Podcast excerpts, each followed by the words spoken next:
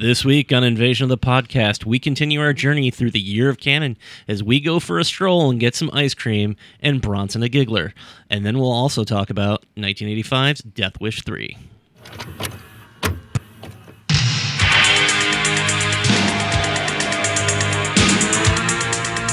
Two kids looking for a new thrill. Steve He is the most feared and powerful warrior. and Paul. A strong willed woman who knows what she wants and just how to get it. But this time, the thrill went too far. Their target, Cannon Films. The home of high powered, high voltage motion picture entertainment. With the screen's biggest spectacles, brightest stars, and boldest lineup of explosive entertainment. We're taking motion picture excitement over the edge and your box office over the top.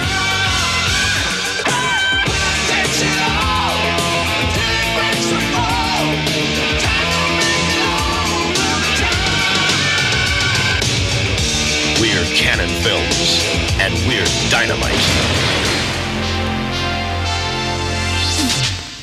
And again, it's you're the Cannon, and uh, you're you're of the Cannon. It just feels like we're gonna just do topics that are involving cannons and like artillery. It's like it's the year of the musket. To be fair, that's that's pretty apropos for this film, though. yeah, it's the year of every single weapon you can grab, and Yeah. and, and, and and some things aren't weapons. So, all right, yeah. Uh, this is Invasion of the Podcast. I am Paul, and Steve's to my left as usual, Hello, everyone. and we have a guest on the show.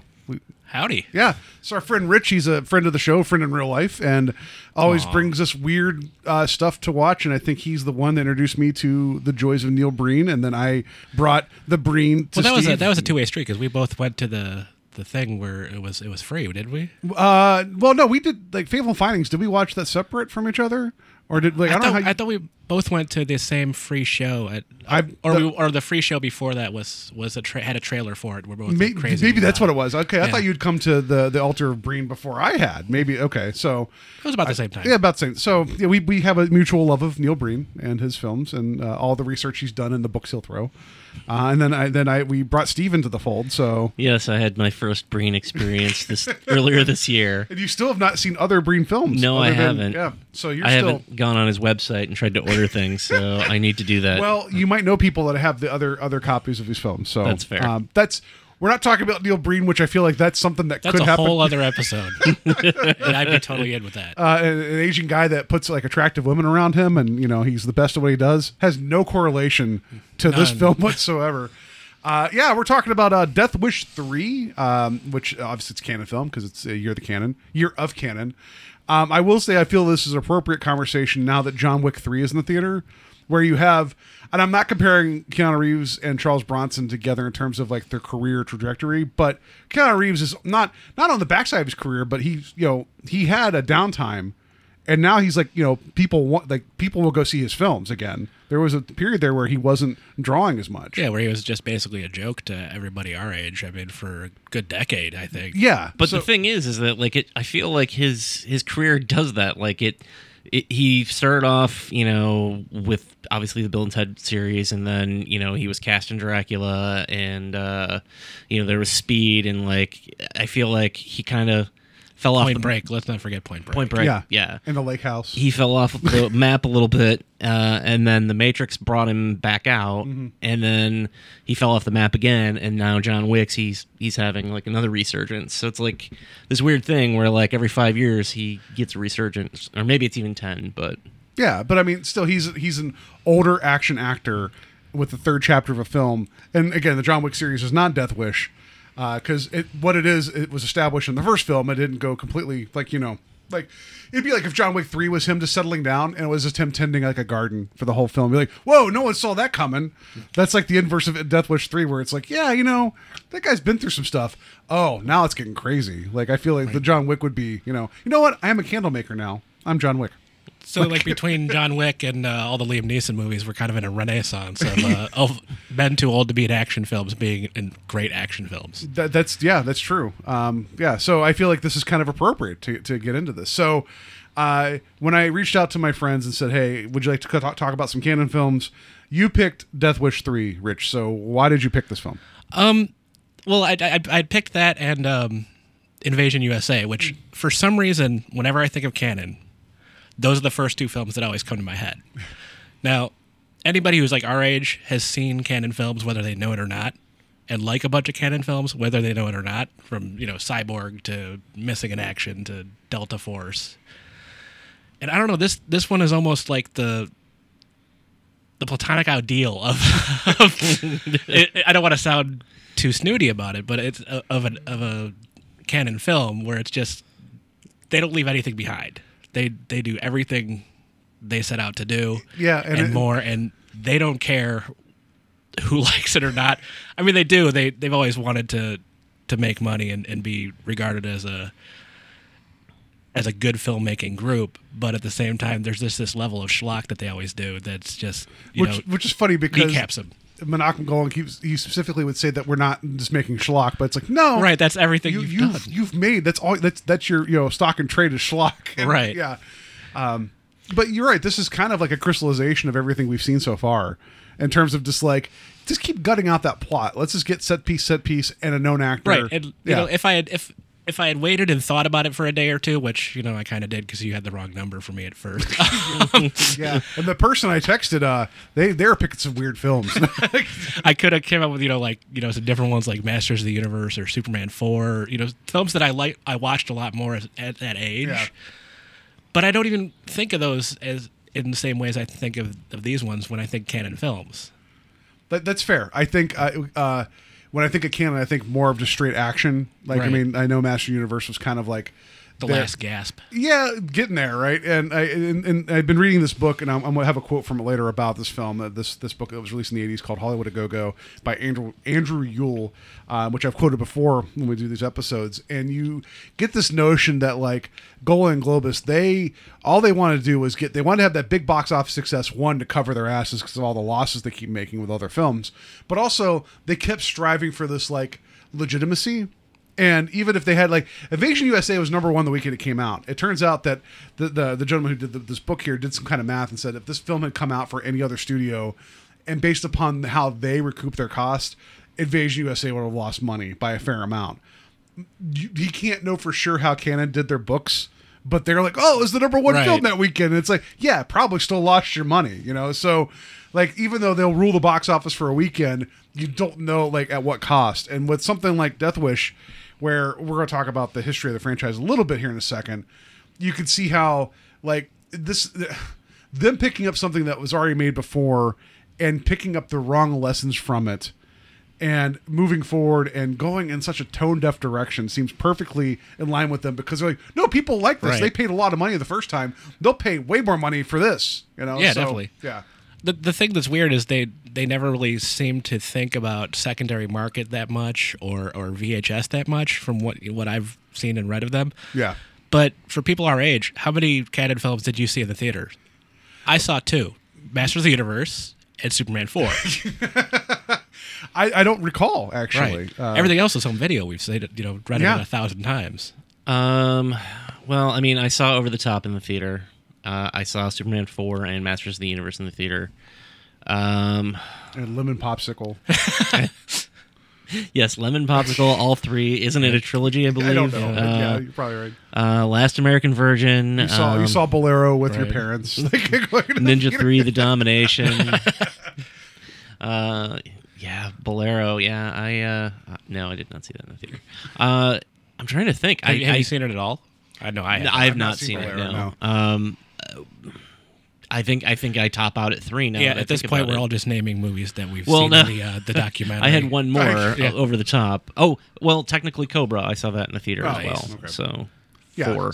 Yeah, I didn't. I didn't think. I, I always forget Cobra's a Cannon. Yeah, You know? which I mean, we're going to cover that this year, Right. so we'll get more into the history of that. Where I just found out like that can that one's a little weird in the sense of like Cannon's involvement in it, you know, and uh, they're they're searching for money and what deals they made just to get immediate money up front.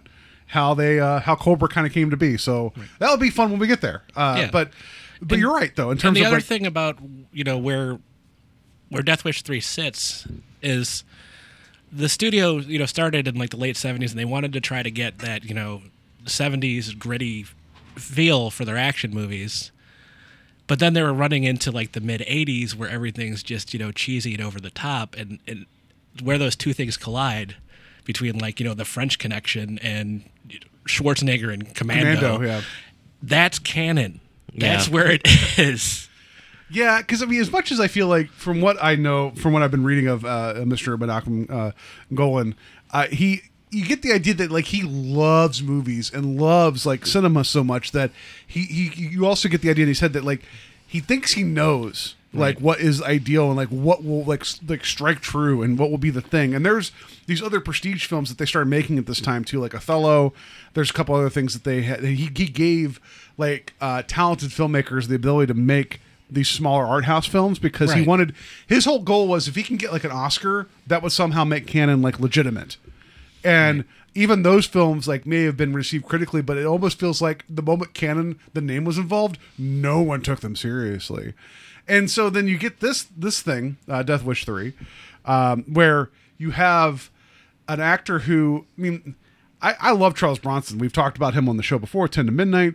I've talked about him on the Twilight Zone. Like he's great. Like I, I but you could also tell that like you know he is a known commodity. People will go see a Bronson film, whether or not he wants to show up for it. That's I guess something we could talk about with this film. Like I, I can see their point of like, oh, people have paid a lot of money for Bronson films. We're just going to lock him up into a deal, and this will bring people in. And the original Death Wish did pretty well commercially, not critically, you know. And yeah, I, I just I can feel like this was supposed to be their way of kind of shoring up the rest of the bets they kept making for that year, and it didn't quite work out that way either. So anyway, kind of a stupid uh, rant going on with all this, that, but it makes perfect sense. uh, that's good. That's the first time on this show. Uh, so let's just talk about.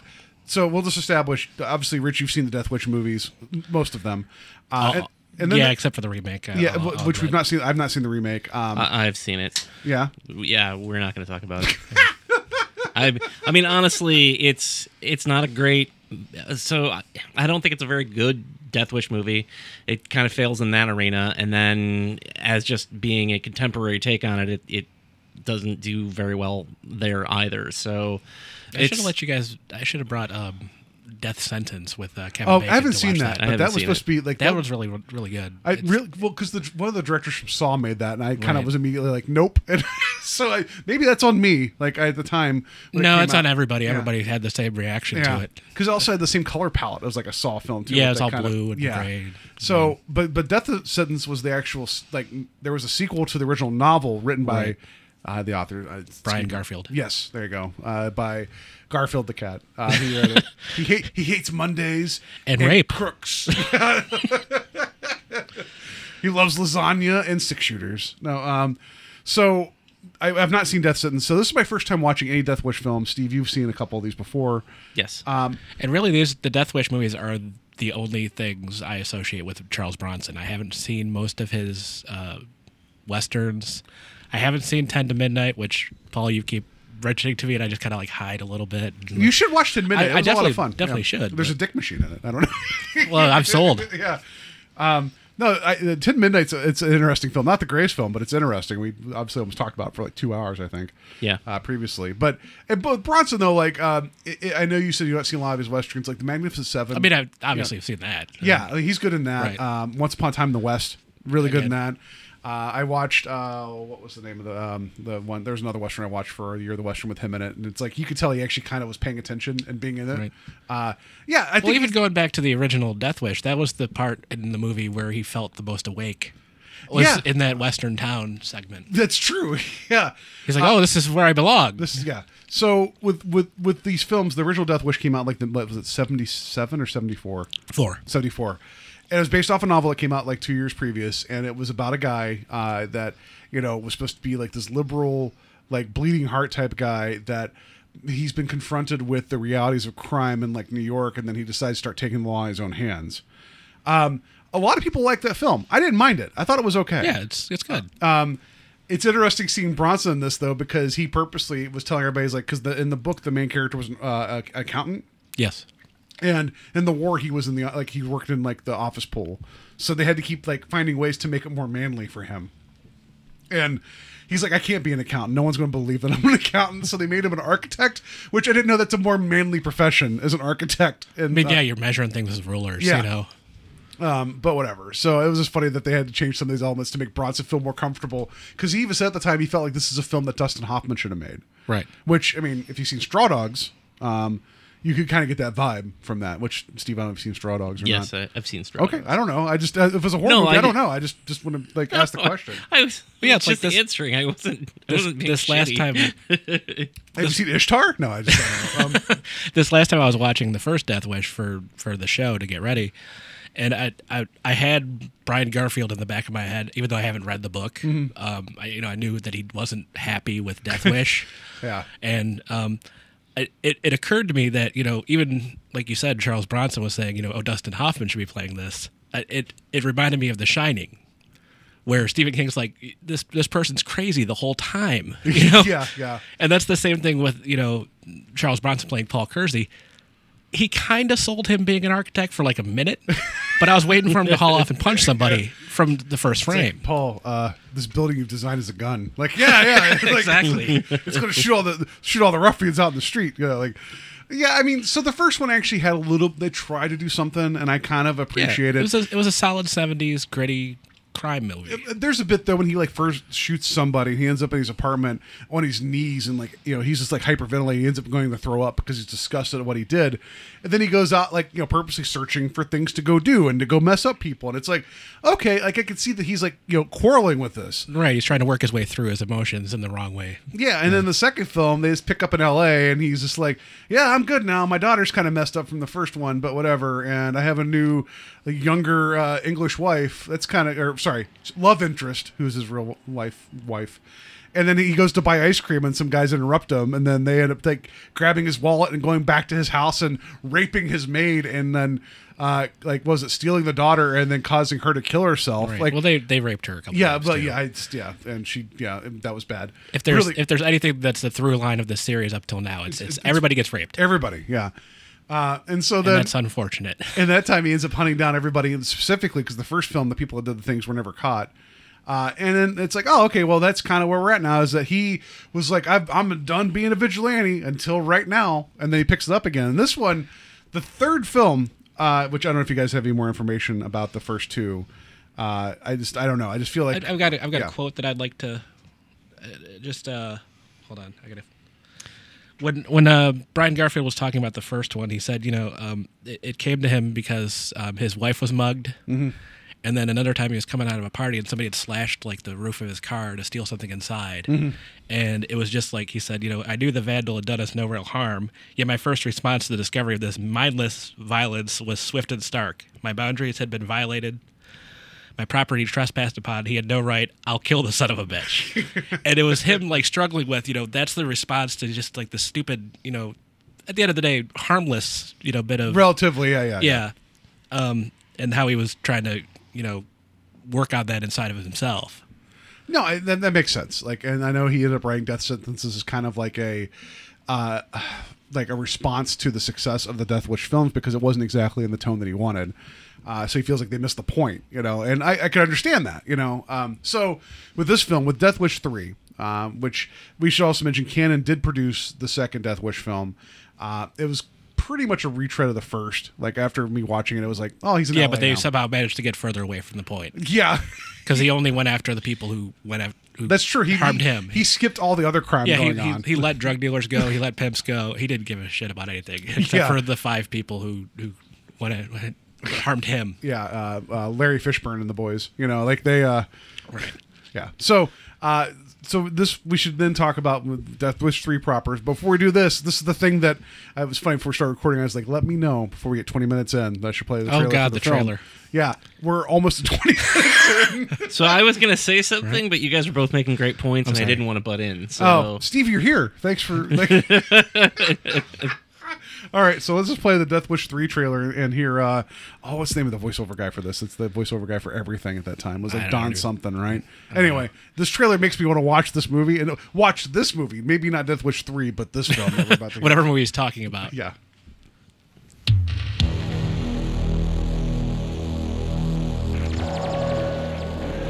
New York, a city pushed to the edge.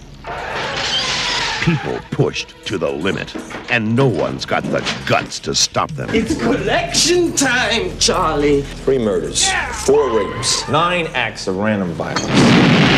This isn't a neighborhood, it's a war. But there is one way.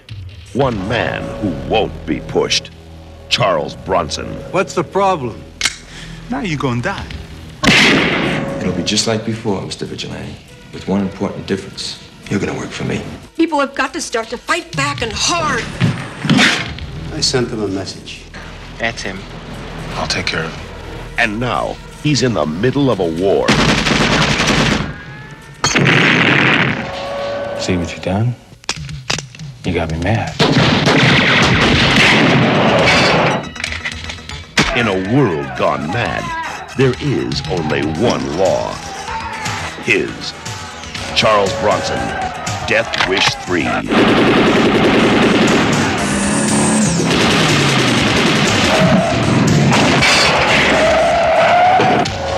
Bronson's back in New York. Bringing justice to the streets. Charles Bronson. Death Wish 3.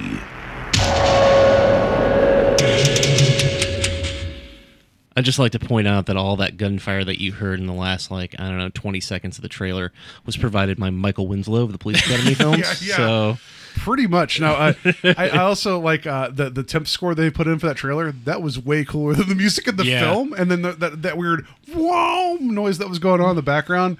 If you see the trailer, it's like this digitized like scanning, like you know, it's like this like future font type thing going on. It's like this is not that movie. Like I don't understand why that they they they sold you something that wasn't happening. Yeah, it's like you got Escape from New York in my in my Bronson film. which that's that, really the film.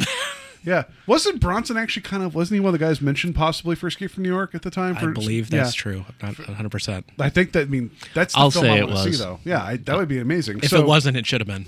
so so Rich, what is what is our jumping off point here with uh, Death Wish three? What where are we at story wise, and what is the the general plot before we get into the the actual details? Okay, so uh, Paul Kersey is uh, coming to New York to visit an old war buddy of his who called him and said, "Oh my God, I'm I'm I'm so scared of these these gangs in my town."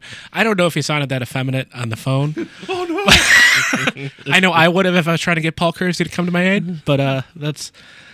And then by the time he's on the bus into the city, uh, the the gang has killed them, and uh, the gang is like um, if you took Mad Max and the Warriors, and uh, just kind of threw them together, uh, gave them a couple days to work with the cast of Fame, and I, set I them wish- out to go. I wish there was a dance fight going on here. I, I I, like to felt like think there should have been. I like to think of them as um, the gang members who didn't make the cut for Bobcat Goldthwait's Zed character. You know, it was in, funny because uh, I was watching when I was Academy watching it today. I was really thinking on the other side of the block, it's it's Police Academy two, and right in the middle is batteries not included.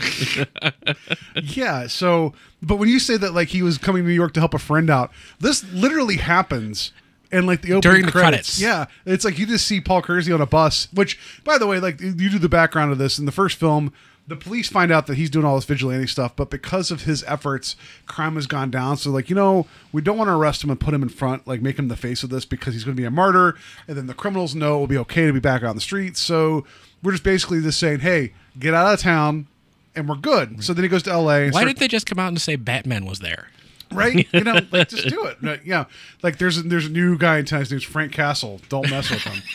Um, so then he goes to L.A. and then like you know he's like living the life and then he starts doing it again. But then someone out there is like, he reminds me of a vigilante that, that I know. And then Because he looks exactly like this vigilante with four or five facelifts. and the same name. You know, like weird. No, no, Uh, he, he had a different name at that point. He was uh, is Paul Kimball, Kimball in this yeah. one. Yeah. Oh, I thought he for gave two that- minutes. Okay, I thought he gave that as like a, a fake name. But again, when you look like Charles Bronson with four facelifts, it's not hard not hard to tell you are. So then he starts doing that out there, and then at the end of the second movie, it's implied that he's just going to keep vigilanting it up, you know. And uh, and so this one, there's he's supposed to be like never allowed in New York again. So he's Right. like, you know what?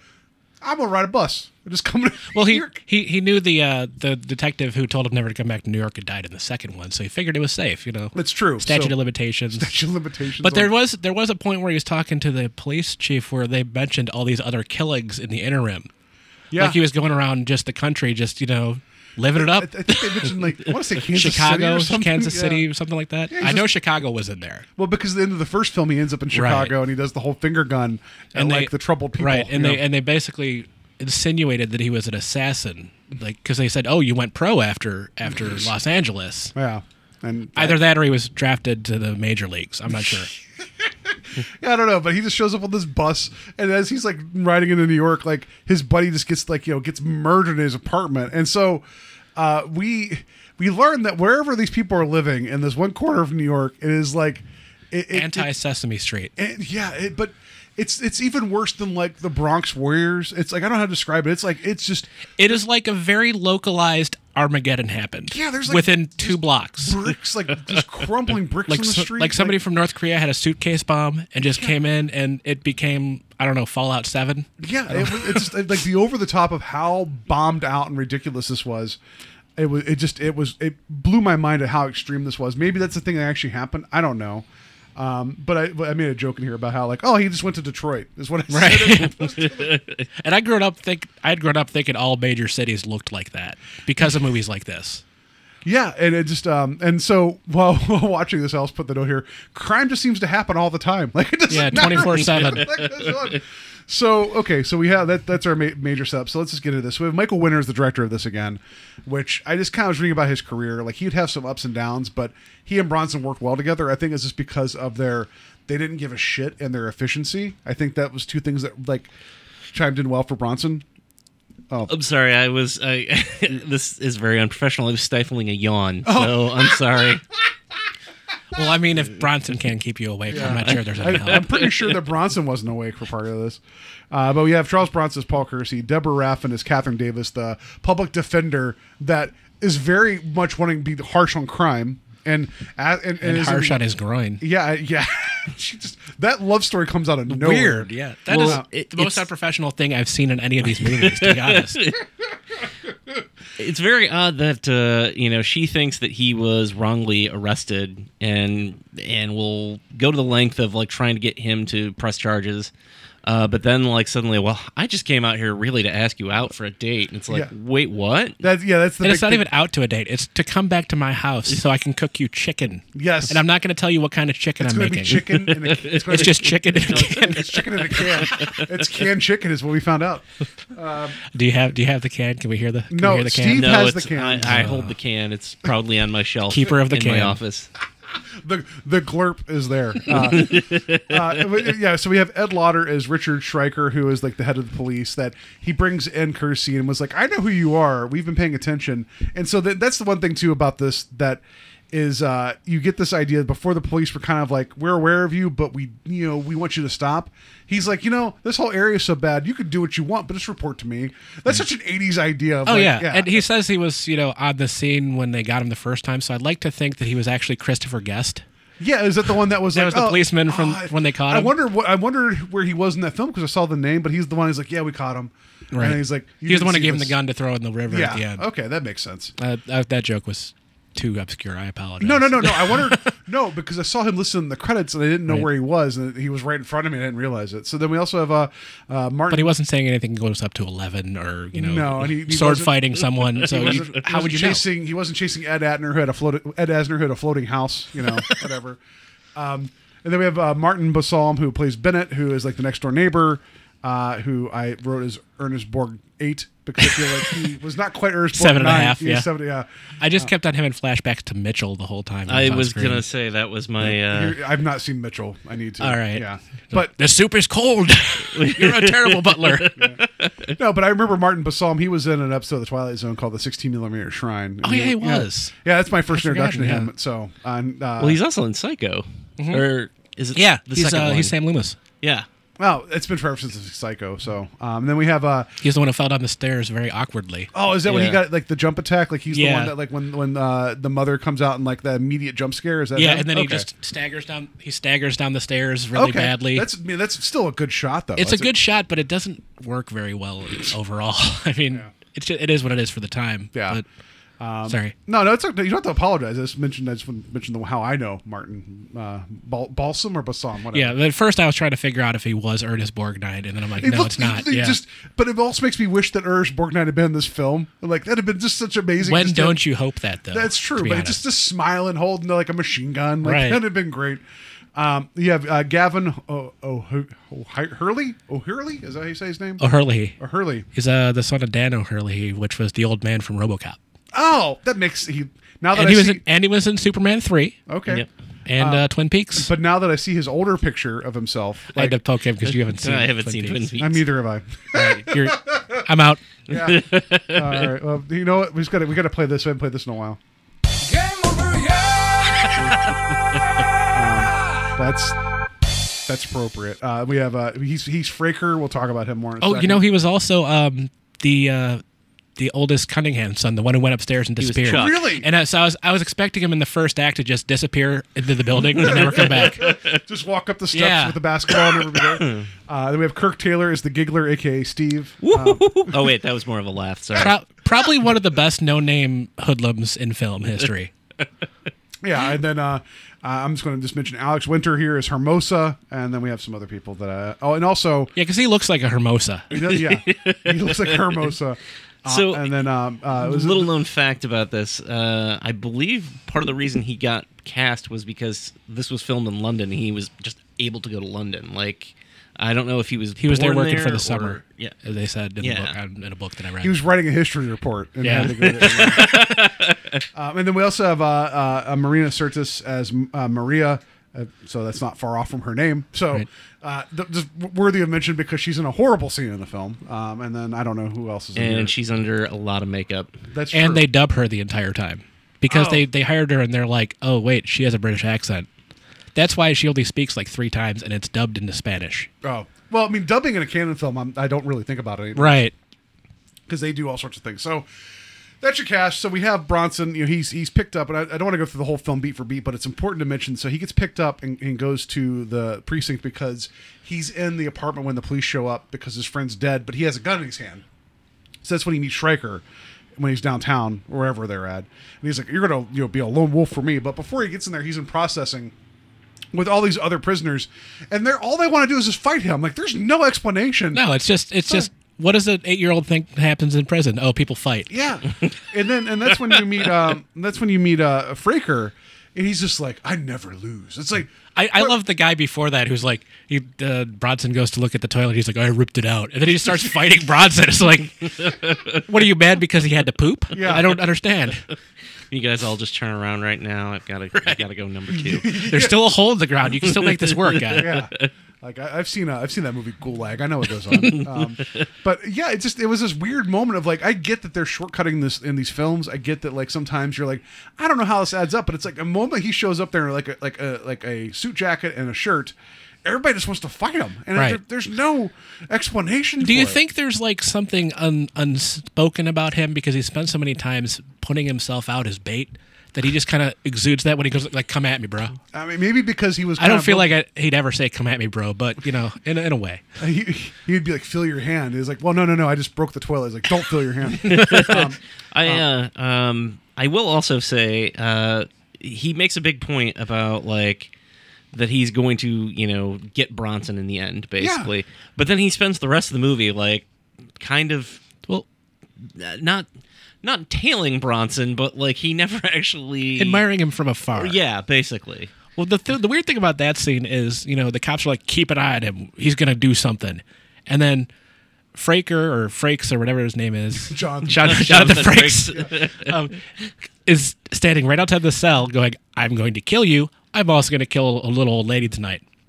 Yeah, no- Nobody, like- no, Nobody, nobody yeah. does anything. No, no cops do anything. I anything. like that they uh, they showed that he has enough money to have a lawyer, and the lawyer's like, "We'll have to keep you here." He's like, "For two more hours with these guys?" It's like, Yeah. but this is your element." And we but then the he looks at the camera on the wall and changes his mind about how he's reacting, and I'm like, I don't understand no, why that- this is yeah. happening. I uh, but I keep calling him Jake Busey from this point on in the film. Um, You know, I can see that. I wrote I wrote Jake Busey always wins. Wrote. But you mentioned his hairdo.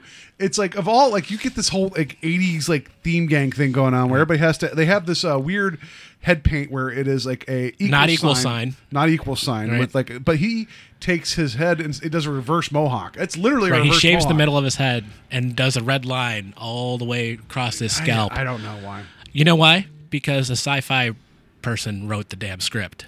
oh okay Um, so so they- please enlighten me They got the guy who wrote uh, the script for Lifeforce and Invaders from Mars. Oh. two other Cannon classics. Well, Um, but both of those, uh, uh, Lifeforce, they did partnered up with TriStar. And it was like one of two films that they partnered up with TriStar, and TriStar's like, we're done. Like, right, right. Um, they got him to do the script for part three, so I think his head was still kind of in that space, Oh. so to speak. Um, because honestly, it's like a sci-fi movie happening in current day New York. It, it, it, it doesn't feel that far astray of um, Escape from the Bronx. Right. Like it doesn't. Yeah, feel any like, of those, you know. And, and like, it, but it's like it, like watching this. They kept getting vibes of uh, the Bronx Warriors and Escape from the Bronx. Right. It, but it's like those are the films that this movie wanted to be if it had a bigger budget. Well, I'd also say that it feels sort of like, and granted, this film comes two years later, but RoboCop, but without the satire. like, I you mean, know what I mean? it's a Like- 64 year old Bronson. The satire's baked in. Yeah, I guess that's fair. I mean, the movie is technically, I I shouldn't say technically, but it it is far more comedic than I think it was ever intended to be. Oh yeah, it's it's played very very straight. Yeah. Um, except for you know a couple of attempted one liners yeah, by we'll, Bronson. we'll get to that in a second. So I meant to say here, I'm sorry, I had my notes here. This was released November 1st, 1985. Estimated $9 million budget. It made 16 million at the box office, but that doesn't mean it made money just from Right. the Cannon. Have we have, have we've discussed how Cannon you can never actually tell what their budget is, correct? Or, Yeah, that's, okay. that's true. And they also would do this thing where, and again, this book that I've been reading, it goes through all the financial stuff, and, and I am not smart enough to understand it, but there's a way that you can claim um, that films make more money in year one and year two, and then kind of like wave your hands in year three to where even that's where the biggest shortfall comes, just the way the books work. Right. So, yeah, and with, with Cannon, they'd always, always say their budgets are bigger than they actually were. They'd always say their grosses are bigger than they, what they were. So you don't really ever know where, the, Right. where their, their numbers lay. But because their their their whole business model was them pre-selling movies to pay for the movies they're making today. But so one of the, the things that the, yeah, so one of the, the the problems with that is that they would sell to these foreign markets for a set price. So if the movie didn't perform well, they were protected by it because like they already sold their their, their movie for their money. But if the movie did really really well, they couldn't go ask for more. So they were always kind of Right. locked in this like rate where these other big studios would be like they would make the film, but then when the foreign markets wanted it, if it was a big hit, they would be able to ask more for it. So Cannon, like the way that they would plan these, didn't really like for smaller films. It was okay, but they'd always want to be bigger because they never, ever, ever wanted to um, look like they were not competing with the big boys. So yeah, with this we don't know. Um, so number one song when this movie came out, I just want to mention this because it's fun. "Saving All My Love for You," Whitney Houston, because it's exactly that what the song this movie needs. Um, I don't know. I was just gonna say, I'm trying. I'm just sitting here trying to remember the song and I can't. But you know, Uh, I'm sure if you I, sing, I could, I could can sing you it. sing a little bit? No, I know I'm not gonna do it right now. Uh, films that came out the same weekend, Steve, you'll be appreciative of this. Uh, Nightmare on Elm Street two came out the same weekend. The best one. which is weird because if you want to talk about movies that like go far afield from their uh, you know Source material, source yeah. material for the first one. I think I'm the only person on work on Earth who thinks that that's the best Fright Nightmare. I like it. I do like it. I, I like I didn't like it when I was younger. Once I was able to understand what the movie actually was, I I fell in love with it. So Yeah. Uh, highest rated TV show at the time. Um, uh, St. Elsewhere. The Cosby Show. Uh. oh, I also got to mention To Live and Die in L.A. came out. I mean, same speaking of things that are a little rapey, Oh, he's That's- not wrong. No, no, you're right. Um, here, I'll, I'll give you this. It wasn't especially large, but it felt hard. Extremely hard. Pudding Pops. All right, so then um, uh, this film ended up being the 54th highest grossing film of 85, which that that year was jam packed. yeah, that's a huge year. So, uh, the 55th highest grossing film, the one that came right behind it, King Solomon's Mines, which I think we're going to talk about. Or uh, Oh, yeah, that- love Do that we one. have a? I think it's in the list somewhere. Yeah. Okay. Um, and then, uh, so here I'll give you two other movies. You tell me if you did better or worse than Oh, uh, Death Wish Three. right. Before we get back into, I meant to mention this earlier. Uh, Porky's Three, better or worse than Death Wish Three? Better. Worse. Worse. Better, better. Really? All right. Yeah. Uh, Clue, better or worse? I feel like Worse. worse. It did worse. because that that one only came out on really video is when people started watching it. See, I, that's one of the rare ones that I saw in the theater because it was. I've mentioned this before on the show. From like '85 to '89, my brother worked at a movie theater, Right. so I got to see like everything that came out for free. Well, I saw it at the theater, but I saw it at you know the the hometown discount theater, so I don't really count it that much. Was it the Detroit Twin Theater? Yeah. That's not- yeah, the one that was Yep. uh, prominently featured in American Splendor. Yes. Yeah. Uh, so, all right. So Bronson was 64 when this film came out. We, we, we talked about that. Uh, Same age as Mark Hamill when uh, Last Jedi came out. I mean, Sorry. I know Mark Hamill kind of just had to find a way. Mark to Hamill's a in little more Wars. spry in that one, you know. a little bit more spry, and he, you know, he got hit hard with like the. He's not. He doesn't look as young as he used to. Like way early in his life. Like Yeah. Corvette summertime, he got kind of kind of Well, jacked up. Right? Yeah, once he got that you know facial reconstructive surgery, he kind of looked you know a lot older. Yeah. real fast. And Bronson just kind of looked. Bronson. looked Bronson, like- speaking of facial reconstructive surgery, I'm sorry I keep mentioning it, but his face freaks me out. But he also looks like he's chiseled from stone, no Right. matter what. Though, like, th- like what was it in the first couple films? There's a bit where he takes his shirt off. Yeah, and he's he's cut. Yeah, and it's like, how? What? Like, like He's got granddad bod. I mean, he did look like he was 21 at birth. So yeah, I just. uh But he still looked real like you know, and even in the third one. You could tell, even though as much as he wasn't like there all the time, there he still had like a swagger and a presence. You Yeah. know, like so. All right, so he said, um Did he get shirtless in this one? I can't. I don't think remember. he did. No, I don't he think doesn't. No, um, he said this film. Oh, was, he doesn't. Was nearly the same as the first two Death Wish films that came before, except this time he's not alone, is what he said.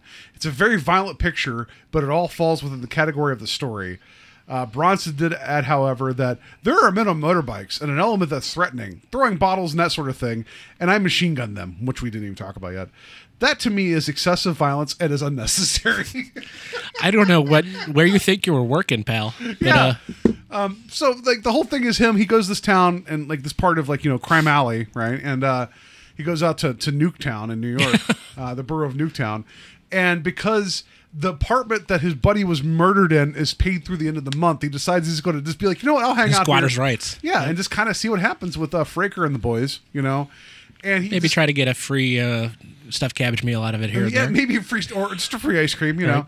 And, but he goes about. No, like- he paid for that ice He cream. He did pay for that ice cream. Let's let's be fair. Yeah. He paid for that ice and cream. And for somebody a local local youth Yes. ice cream. So he's not a bad guy. That's that's the same Was that the same moment. kid who who, who Yes. gave him that earlier? Yeah, I think he gave him the fist yeah! pump. Yeah, yeah.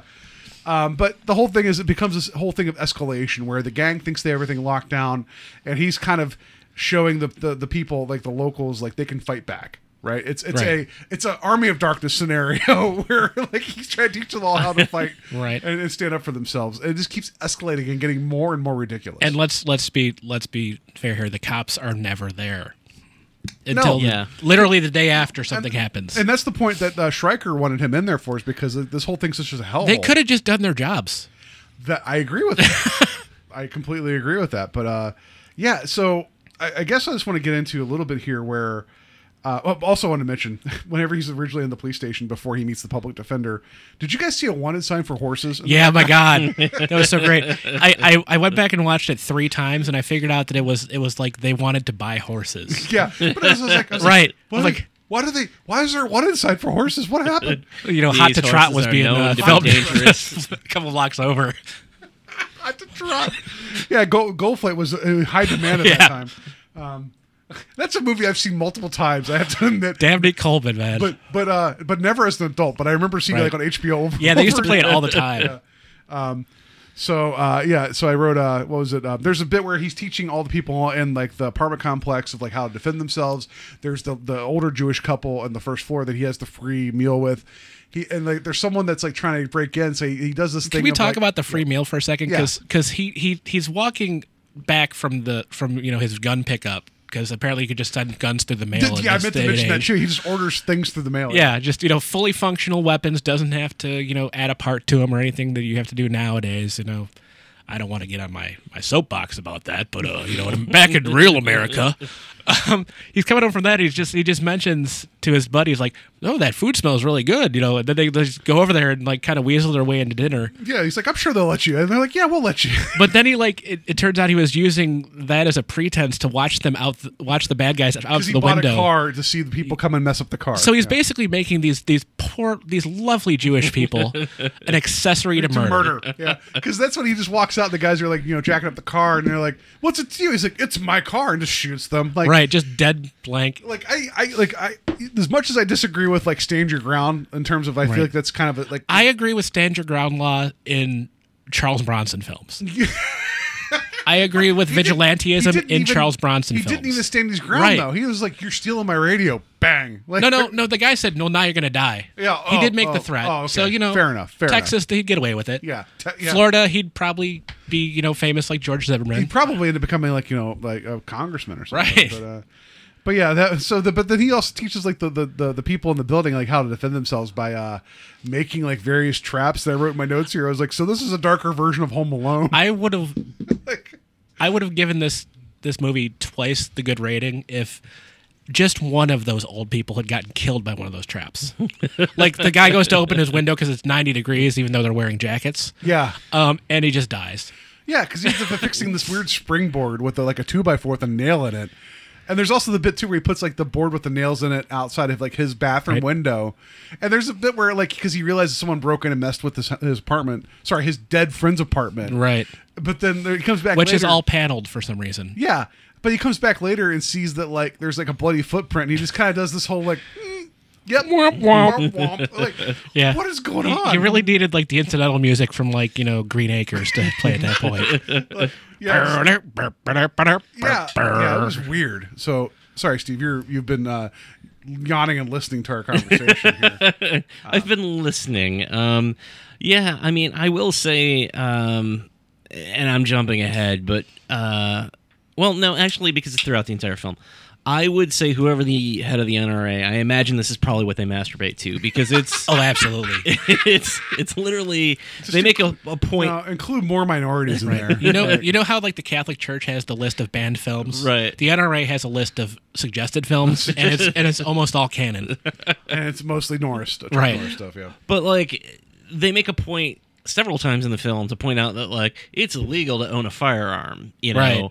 But Uh, everyone in the building has one. Yeah, but everybody in the building has one, and they're kind of making that point of, uh, you know, if you uh, outlaw guns, the only people who have guns are outlaws, or whatever Right. that stupid saying is. But um, You know what though? Not a lot of the uh, the thugs were shown packing heat throughout the film until the end. yeah, well, Most of them, had knives. Did you see that one guy was running with all of them with a plunger? Yeah, that was hilarious. that was that was you know he had his other job. He just came from it. Yeah, he's like, there's the giggler and there's the plumber. Like, like, "Oh," you know. I plumb very well. yeah, like, but only gang members' houses. I don't do the locals. You know.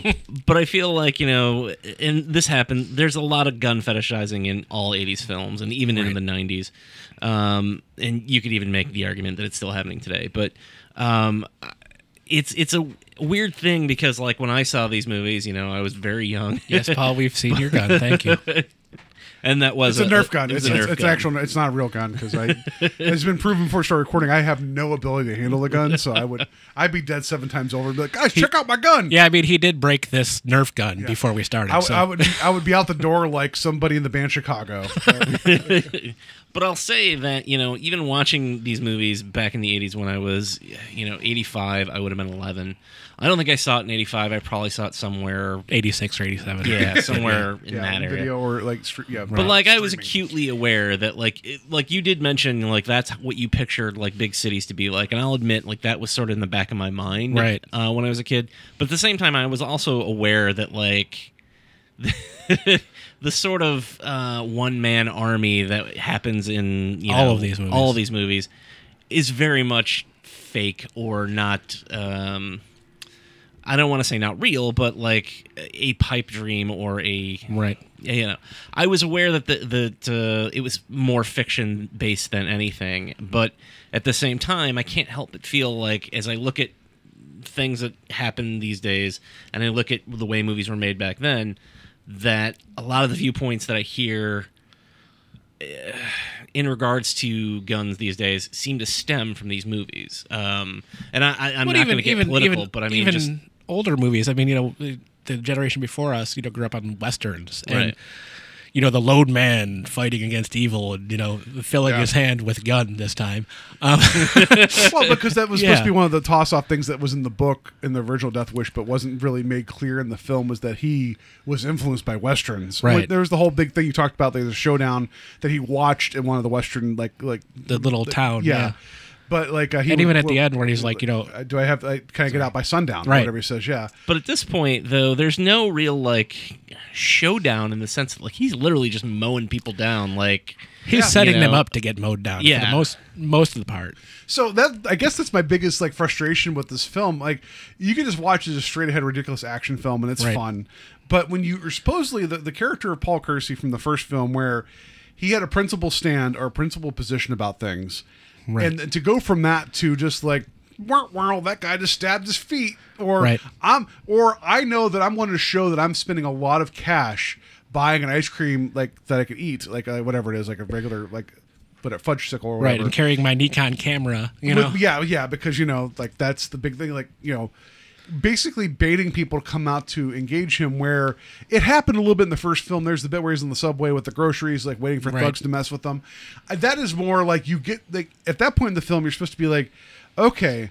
I understand your position, But now you're a serial killer. now you're taking it too far where you're actively engaging people to threaten you so you feel justified in shooting them um, and there's a couple westerns i've seen where the bad guys are bad guys but they'll be in front of the sheriff but they'll goad the good guy enough and to whenever they engage in combat be like oh well, self-defense that's what this is and in this Right. film it is so over the top and then whenever he does engage somebody with his Nikon camera and his ice cream, you know, he's eating, It's never questioned. no, and but it's the giggler. We've we mentioned like Right. so all the gang members have their dumb names, but this, it's the giggler.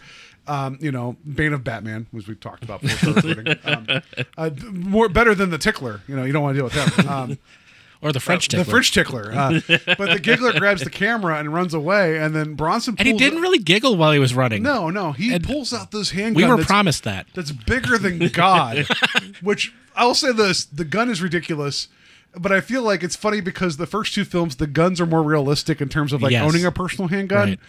But in terms of an '80s film, I'm like that needs to be bigger than that. And this thing he pulls out is like, It's like they saw Dirty Harry. They're like, no, Dirty Harry's a pussy. yeah, it's Here's, almost here's Bronson. It's almost like the gun they used in um all that Tom Selleck movie, uh, Runaway, where they had like the like the, the, the missile on the front. You know, like you know, like Or Gene like, Simmons or would like shoot the this gun, gun. the gun the Joker had in the first Batman movie. or or the red right hand of like Hellboy. Like this, like Yeah. you need that kind of gun, right? Why do you need this firepower? Yeah, that's not the name of that gun, is it? That's not called the red right hand in the Hellboy. What's it called? It's the Peacemaker or some shit, right? The Samaritan. Samaritan. Yeah. I just call it the because he has a red right hand. Right. He just uses it, you know. Nick Cave. It's the Nick Cave gun, but uh, The bad It's seeds. the bad. It just shoots bad seeds. Everybody. I just want to be like, you're wrong. Like you're right. I am wrong. But the gun that he uses to shoot the giggler is so big, and then everybody in the town, like the moment the giggler goes down and giggles no more, everyone's like, yeah, Yeah, Like, and what's interesting is that one lady's like, "He's the guy who stole my purse," and it's like, okay, I- Three weeks ago, she said. and I understand that can be frustrating and uh, awful. I've never been mugged, God willing, never will be. At the same time, like I don't know that I would rejoice in like I've had an I watched a- iPod stolen from my car, and uh, I will say there were about 50 or 60 deaths that summer by my hand.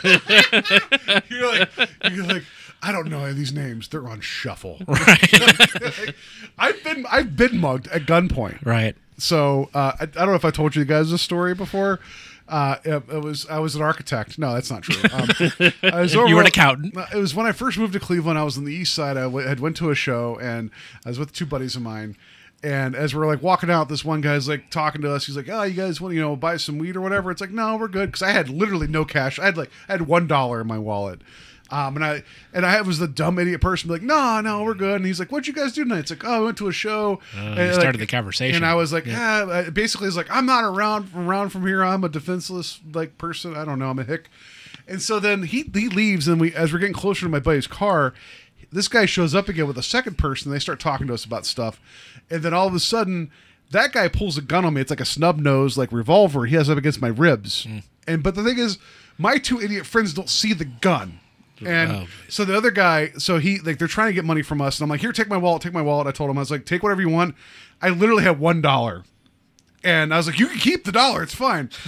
and so the other guy, realizing that there's nothing here for for everybody, he was telling his buddy with the gun like, be cool, be cool. And so my friend, my one friend at the time, paler than all pale can be in terms of like he is like completely Irish kid, like soup like so pale he could be translucent with like a shock of red hair. He's trying to talk sh- like you know like of the street. Like in terms of he's like it's cool dog. Yo, blood, it's cool, it's, it's it's all cool." cool dog. It's fine. I'm like you're gonna get me killed Brad. Just stop talking you know like and so then my other buddy who you know he was actually much more calm. He's like no it's all good. We're fine. He's like do you guys want some drinks? I have some drinks in the back of my car. And we had like Smirnoff ice at the back of my car, back of his car. And So, you were you were at a sorority trip. Yeah, pretty Okay. much. I was going to pledge uh, pledge uh, Kappa Kappa Psi, whatever. uh, uh, uh, so then we, so my buddy opens his trunk to his car, hands him some Smirnoffs, and we're just talking for a second. They're like, "Oh no, no, no, we thought you were guys messing with their cousins." We're like, "No, it's fine, it's fine." And then the the one guy who didn't have the gun was like, "Well, give him his money back." I'm like. Uh, no, no, you're good. You're good. So the guy who put a gun to my ribs gave me my dollar back. That's And how you know you're broke. Yeah, and then and then as we're like talking, like there's traffic coming down the street. So my one buddy's like, "We're gonna go," and we all shook hands and we left. Like, That's how every transaction should end. So as we're like driving away, I was like, "Is that is that getting mugged?" He's like, "Yeah." I'm like, "Huh." it's like, Thought it would be different. yeah. So I got a gun held to my ribs, uh, got my dollar back, and shook the hand of the guy that put a gun to my ribs. So. Wow. And you're the godfather of their child now, aren't you? Yeah, pretty much. No, I um I decided I was going to go find a uh, a machine gun from World War II, and then lay waste to everybody around me with my one buddy holding the bullets. Everybody in the neighborhood. No, it was one of those things. Of this like, is this Cleveland? Like Right. it was very nothing to do with this suppose it is, film, right. but you know, it didn't set me on a path of vengeance. I can tell you that. Well, that's because you got your dollar back. It would have went a whole different way. Yeah, that'd be like I have 100 reasons to come out of you. You just leave a penny at each scene. yeah, yeah. And everybody's like, this doesn't make sense. And they'll be like, eventually. Like, you know. so, yeah, anyway. I mean, that- your big path of vengeance was uh, Linndale, though, right? Yeah, yeah, that small blight on Cleveland where I sent them 87 That's the only place I've ever gotten a speeding ticket as well. So Yeah. So, anyway, uh, back to back to Death Wish Death Wish 3. I, I um this film like so the first two he was on his own and then this one the town's behind him and then they keep so the the Fraker and the boys keep escalating they keep doing things they end up eventually killing uh, Bronson's love interest who is the public defender which in the best way ever. by the way So she, I love that. I, like, I, I feel yeah. like I sounded very misogynist here, but if someone can please explain how the death happened, you'll see why I said it's So- the best way yeah ever. please Steve, what's explain what's this. interesting is is that Bronson, after having uh, intercourse with, I, I don't know why I'm like, With his own granddaughter, let's be honest. oh no but like, uh, he's like, oh, I need to stop off and pick up my mail, uh, which I don't There's know. more guns. Yeah. And a couple of penthouse magazines, probably. subscription to uh, Big Booty magazine, and uh, he goes in to get his mail or whatever, and uh, he was being tailed by Frakes and another guy, and wow. What's so like funny about it, and I, I should say funny, but like It is she's just funny. wa- She's waiting in the car. It would be terrible if it happened in real life. In a movie, it's funny as f- I'm sorry. I'm sorry. I use the word intercourse, so I, I will may or may not go back and beep that we'll find out um, but stay uh, tuned yeah, I like how I'm trying to be. I, I really tried to be nice, Really? but it's so, that one had to come out. I'm But sorry. yeah. So long story short, uh, they run over to the car that she's sitting in, punch her in the face, and then just like put, the, the car, car in in neutral, neutral, right. and send it down the road.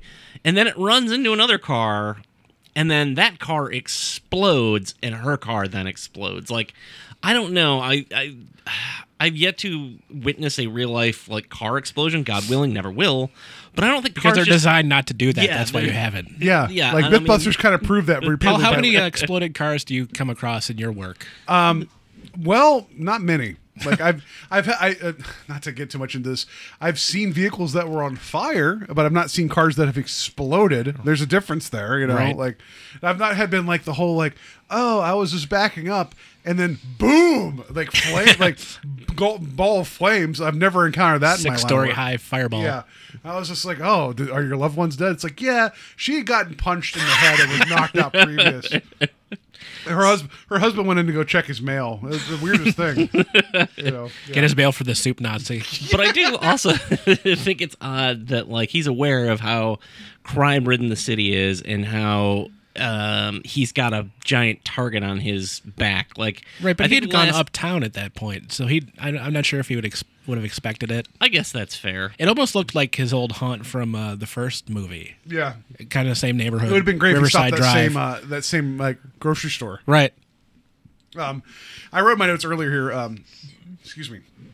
Um, I don't think I'd want to be friends or even remotely know Paul Kersey. It's just an invitation to be crimed on. Is what I feel like. That's uh, You could be a coworker though.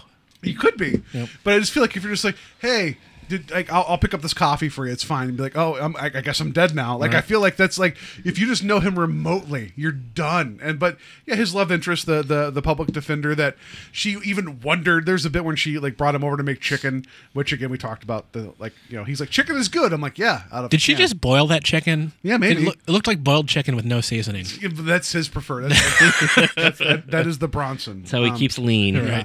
Uh, and there's even a bit later when he's in his dead friend's apartment just making beans. Did you notice that? Where it's like, Yeah. like I wrote, uh, I'm just making beans. Well, that's because uh, justice beans. That's that's because the uh, Jewish family, the one woman had died, you know, so he couldn't get a deal from Yeah. her that day. But like the whole, but the whole thing of the public defender, where she's like, I don't even know if it's even worth it. She goes this whole thing like people need to be tougher on crime. It's like you're a public defender. Right, that's your job. She was more aggressive about her stance on crime than he was, and he's the one that's killing people It's it's like they they they thought for a second about you know oh we should give it you know the other side of the argument for a little bit just to keep with the series, and then they're like no you need to shut her down now. yeah, it was weird. I just like you know what people don't deserve to get defended. yeah. um, so I, I feel like I put in here my, my notes. The love story is the thing that makes the least sense in this film. Oh, Like, as- As, ridiculous as this film is, the love story doesn't make sense. Um, she would get fired for that, I would think. yeah, I would life. think so. Yeah. Um, so then also, did you notice this is the third movie in a row from the Death Wish series that had people just marching around balloons? Did yeah, you notice that? Like there's I a was, party crowd. I was watch. I was also watching for nuns, and I couldn't find any this one.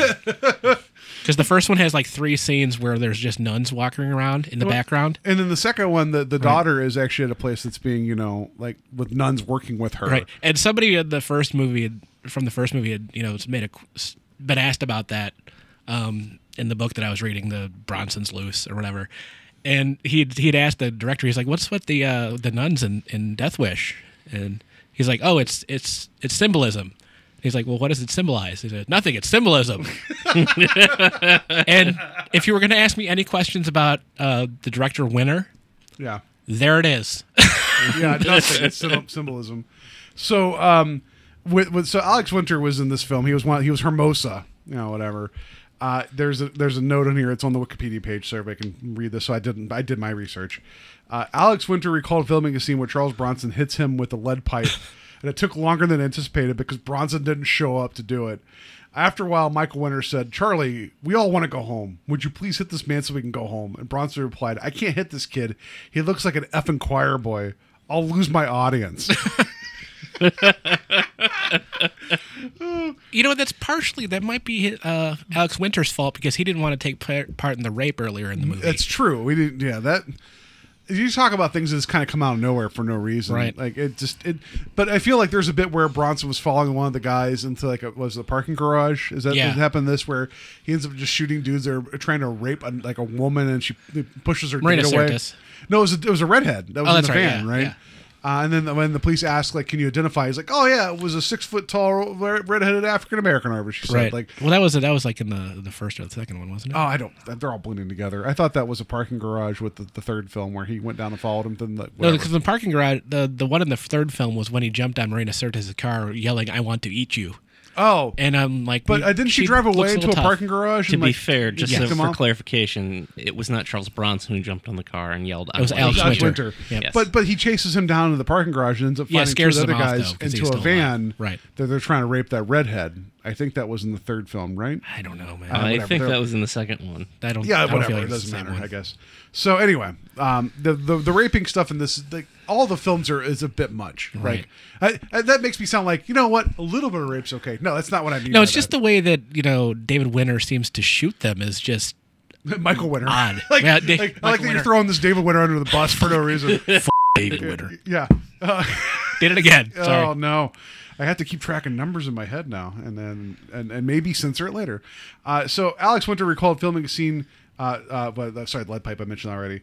According to Alex Winter, Charles Bronson had a Jaguar that drive him from his dressing room to the set, which was about three feet away. He noted that it was more like watching a man golf than act. So, how do you feel about Bronson's uh, acting in this, Steve? I'm going to give this to you. So uh, it's weird. Like I don't want to say that because I I don't have a big enough um, familiarity with all of his work to be able to really point to when I think he's really like pull, putting in a gut wrenching performance versus like. Yes, he he's, he certainly feels like he's phoning it in in this film, but at the same time, I I don't have well enough of a, a basis in Bronson's filmography to be able to say, you know, oh he because I I honestly haven't seen a lot of his westerns. I'm not a western guy um, Yet. yet, and uh, so I- it's it's. I'll say that he's he's as Bronsony as I know him in most movies, but like I don't know, I don't know that he was also an actor who had a lot of range. You know, Well, I would argue, and I know you've not seen the Magnif- Magnificent Seven. There, he's he's kind of like that that flint-eyed, like you know, like standoffish guy in that. But there's a whole thing where like the local like townspeople's kids kind of gravitate towards him, and there's a whole thing where he's just like you can kind of tell that he kind of likes the kids, but he's like, no, no, no, we got to defend these people. So like at first, like you get the idea like he doesn't want to deal with them, but the, at the end of the film, like he he comes around, so you see actual emotion and like depth from him. I feel like he was- if he's engaged and cares, that's that's good performance. In this, it's like it was almost he was shrugging his way through it, and that was uh frustrating to me because like I feel like when Bronson wants to do something, it's worth it. And yeah, I mean, even in the yeah. first one, he, he had he had an emotional journey that you know it wasn't you know Oscar caliber, but it was there. Yeah. You could well, see even, it. even the moment where he runs into the guy at like the, the foundry or whatever it is, because I feel like all these movies at a foundry, and he tells him fill your hand. Like Right. he doesn't want to shoot the guy unarmed. Like Yeah. he, he has there's that sense of like you know honor as messed up as it is. You going know? back But- to another Bronson film though from the year of Cannon, you know, I don't know that there was a huge difference between this performance and the performance he gives in Ten to Midnight. Th- that that's fair, but at least with Ten to Midnight, you had the moments of um. Sorry, Rich, I'm going to spoil some of this for you, where he uh he makes a decision to skew the investigation. Yes, Uh, but like- that's a story point. That's is- not. But but when he could- when he talks to his uh his partner about it, he makes a decision. Like you you still get him you still get him like turning it over and kind of dealing with the ramifications of the choice he made there. So I guess I- it's it's it's the the difference between like you know oh uh, this one's lavender and this one's purple. Like I just but I don't think there's a, there's that many shades between. But in this in this one, none of that's there. I mean, No, he, he's no. decided he's going to kill everybody in that town by the time he got off the bus. Yeah. and he's like, oh, it's Monday. and then he found It's out his killing and then he found out his friend was dead. Yeah. And uh, he, he, he didn't really seem to register that at all uh, throughout anywhere in the film, or his girlfriend, his love interest, um, which from the text seems like was supposed to mean something, but obviously through the screen did not. No, and so then you get to like the last third of this film, which is this one big like just shootout. Uh, no one can touch Bronson. Oh, I- I forgot to mention earlier with his big like you know hammer of God gun that he had. Oh God! Like the, he killed the giggler, Yeah. and then there's a bit where he gets confronted, and he drops it, and I'm like, Right. You're really going to lose this it. gun right now, like you know? but he comes back and gets it later. But it Which was, was like, just yeah. I was expecting the bad guy to pick it up and be At- like, "This is my right. gun now," and at, it never at happened. that point in the movie, when um, between that and the and the other um, nighttime uh, scene with the the bad guys, it it came off like people were playing guns in the street, and he was he was the kid you didn't want to play with because every time you shot him, he'd be like, "No, I was wearing I was wearing bulletproof armor, and you missed." you, and you didn't hit me. he yeah. was walking straight towards the men yeah. down an alleyway, I mean, I and think, no one could hit him. I think it does say enough about our generation as well that like you could play a game at when we were kids that was just called Guns. Right. Like, I, it, like it was Yeah. an unspoken rule that it was like, hey, you wanna sometimes it was guns? called you know cops and robbers. Sometimes it was armies, but Sometimes it, army, usually yeah. it was just guns. It was just guns. Yeah. and it didn't matter if you had a gun. Uh, I'm sorry, a water pistol or a Nerf gun or a stick, Stick, or your, yep. just your hand. or your hand. Yeah. it didn't matter. yeah. Yeah. There's a and uh, I know you have not watched Spaced. Have you ever Oh, watched I Spaced? freaking love that show. Okay, it's there's one of a, my favorite shows. a great episode that's sort of based around that unspoken thing about playing guns. Uh, Oh where, my god, that was the best episode of anything I've ever seen. The unspoken male rule. Yeah. um, eh, but It's a kind of telepathy. exactly. um, I feel left out for some reason. uh, well, well, I Because I'm not watching. That's why I'm left out. I get will get to Spaced at some point. At this point, it's a choice that you haven't watched it. I know. I just uh, my wife has the whole series on on DVD. it's like so- 14 All right, episodes. we're going to be back in about three hours, guys. we're going to go watch this. Is Charles Bronson in space? Yes. Okay. then, yeah. Nick Frost is Charles Nick- Bronson. He, he's he's not far is. off. He I was just gonna is. say, I, yeah. I would love to see uh, an actual remake of Death Wish with Nick Frost, Oh my god. and like Simon Pegg is like his his, part, his like you know his buddy that just shows Right. up. That'd be great. Yeah. Yeah, so I mean, I, I do think that's interesting. Like, it was that big of a piece of our culture back Right. then, and also, you know, there was, you know, we didn't have the orange tip on our plastic guns back then, you know, Right. until kids started getting shot. But, um, It was weird because you know we all played guns as kids, but uh, but my parents wouldn't allow us to have guns. okay, Like to the point where I never had Megatron. oh, okay, Um, so I would always have to, always have to borrow like one of the neighbors' guns because my parents were like you know hippies and they're like, no, you're not playing with war toys. You know, it's stupid. And I agree with them now, but at the time it was weird. yeah. You know. well, you don't understand when you're yeah, a kid. exactly. You just think so. You know, we we'd, I borrow one of the. We had you know.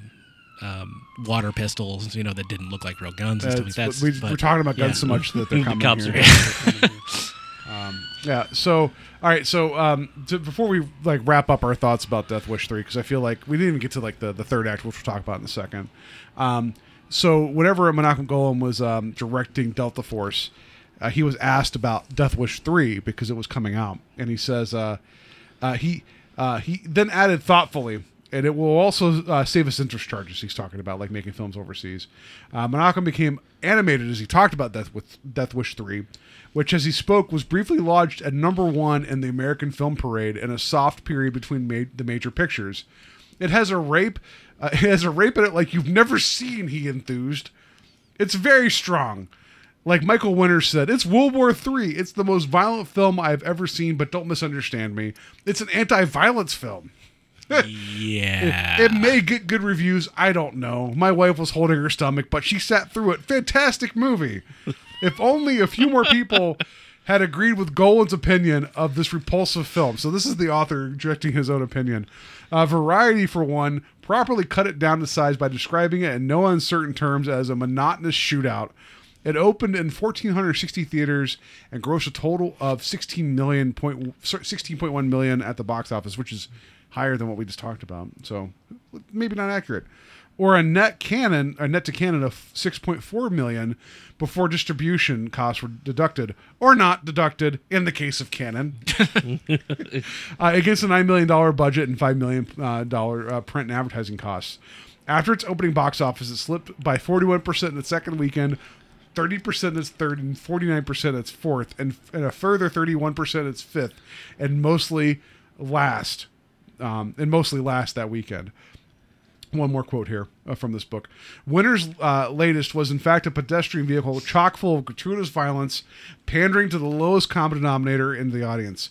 A perfunctory script made no attempt at characterization, and the film trundled that's a great word from one scene to the next to the next. Sorry, one scene of excess to the next. Culminating in a particularly lurid and ludicrous finale where half of a New York suburb gets blown away. One could only speculate on the state of the minds responsible for this claptrap, from sponsors all the way down to the director. Wow. so they liked it. Yeah, It- people were a fan for I one wouldn't weekend. say I wouldn't say trundled as much as stumbled. Trundled makes you think that you have a goal. Yeah, so so the ending of this just becomes one big just firefight. Oh, it's great. I also love that the one guy is eager to carry the box of uh, ammo as Paul Kersey's I'm doing my part. That's Marina Sirtis' husband, right? Right, yeah. It, it, so this makes the second film in which somebody was just like a, like assaulted and they died like in the hospital.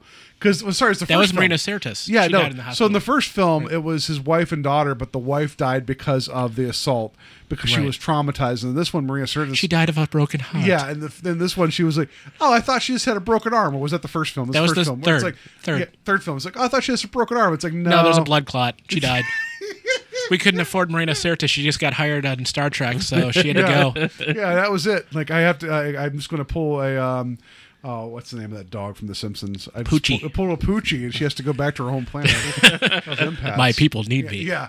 So then, like, so it's her husband that's holding the bullets and this gun, Right. Which there's he does the least amount of revenging of anyone in that neighborhood, and he has the most reason. There's two. There's two like guns. The one that Mar- uh, Martin Balsam's character had, and he didn't quite make work. And then he was like, "Oh, your your dead friend has one," and says like, "Yeah, I'm just going to open up with this uh, machine gun that we've kept during World War II that no one's questioned." And also, they're like, "Do So did he take work?" that out and oil that every day? Yeah, and he's like, "Do the bullets work?" He's like, "Of course they do." and we didn't even mention um, uh, Bronson making his own ammo for his gun. We didn't mention it because it had nothing to do with anything. I just like that. It's just like you got to show him making his own bullets, you know, Right. like- yeah. Only the best for Bronson. I mean, because Cannon's weird because they they underfund everything, but then they take these weird detours that mean nothing, like the bullets. Yeah. I mean, But but did that ever play into anything? No. Other than, like- other than you can't get bullets for the gun, probably. Well, I- then he said that these these things were specifically made for like like safari hunts. So Right. this thing was supposed to leave a hole like the size of like a dinner plate. In people, Right. And you never saw that. I will say that you know on the topic of budgets and production value, I will say that there's some pretty impressive stuff in the film. I Oh, mean, yeah, oh, yeah. It looks like a real movie. A couple. It looks like a real movie. There's a couple of really impressive fire gags, Yeah. um, which again people just spontaneously catch on fire. But um, There's one bit where there was at least in that scene, with like at least, at least in that one scene, they did throw some Molotov cocktails into Yeah. the building before the two people just stagger out. no, there's actually one building too. It's like an older building that gets blown up. It's like impressive looking. Oh yeah, Yeah. Um, my wife was watching with me, and she she said, "Is like, is the is Dalton gonna come riding a big a monster truck?" I used to have guys like you in prison. you Right. know, like, uh, J.C. Penney's is here because of me. yeah. um. So yeah, she's she's smarter than I am and funnier. I would so- also argue that at least the ending to this is as much as it just kind of becomes like numbing, feels more better. It, that's not even the right phrase. More feels betterer? more smarter than um, uh, than like the ending of Delta Force, where it just becomes like this bludgeoning. I feel like at least with this, it's like you still get a sense of like they're like, and so the townspeople fight back, Yeah. like, at the borough and everything. Like it's ridiculous, but you still get a sense of like something's going on. We're we're invasion it's USA competently staged and like it makes geographical sense, kind of. Yeah, at least you with- can follow it. Say what you want about Winter as a director. I know he was kind of always trying to like find the next big thing just to keep himself employed. Right, and he seems kind of awful as a person. But, Yes. You know, oh man. I didn't even I, I didn't even mention you know Alex Winter talking about you know Marina Sirtis and her rape scene. Yeah, and how they kept like she was cold and on the ground. Yeah, because on the on the ground of a freaking car park. Yeah. and somebody you know was the director of photography was trying to put a jacket on her. To And he was her yelling warm. about Yeah, it, he was yeah. screaming about it, telling her get the jacket off her. yeah, he was terrible. Um, and even in the second film, whenever um, the maid gets raped, all, I was reading about how all the people involved in that scene would immediately cover her up. Right. Like it's like you know they were professionals. Yeah, and he seemed just like Don't no Crazy. Just, just Yeah. make it happen. Um, so, but then the end of this, like you so you have Chekhov's like rocket launcher that also again very much similar to the ending of Invasion USA, where Yeah. you keep talking about these grenade launchers. But then, like Fraker shows up, and like, they're about to have the showdown, and Bronson's like, "Nope," and just shoots this grenade launcher at him. well, he's got the best spit take of anybody in any movie ever though. To that, but it, it is kind of a Cannon, you know, um, Staple. staple because Delta Force, while it's not technically a rocket launcher, ends with him blowing somebody up with rockets from his motorcycle. dude. Um, Like- like, I've not seen Delta Force yet, Oh, so thank well, you for spoiler spoiling- for yeah, Delta spoiler Force. for it. Things blow up. No, I don't know. Also, Chuck Norris may have a mullet. yeah, we're, we're, we're gonna get to Delta Force. That's been picked for the year, so we'll, we'll talk about it when we talk about All it. right, fine. I ruined the movie. we won't talk about it. yeah, you about ruined it. for me. Oh no. Um, Do you think his motorcycle from Delta Force was made by the people f- from Megaforce? it. it's probably the same yeah, bike. yeah.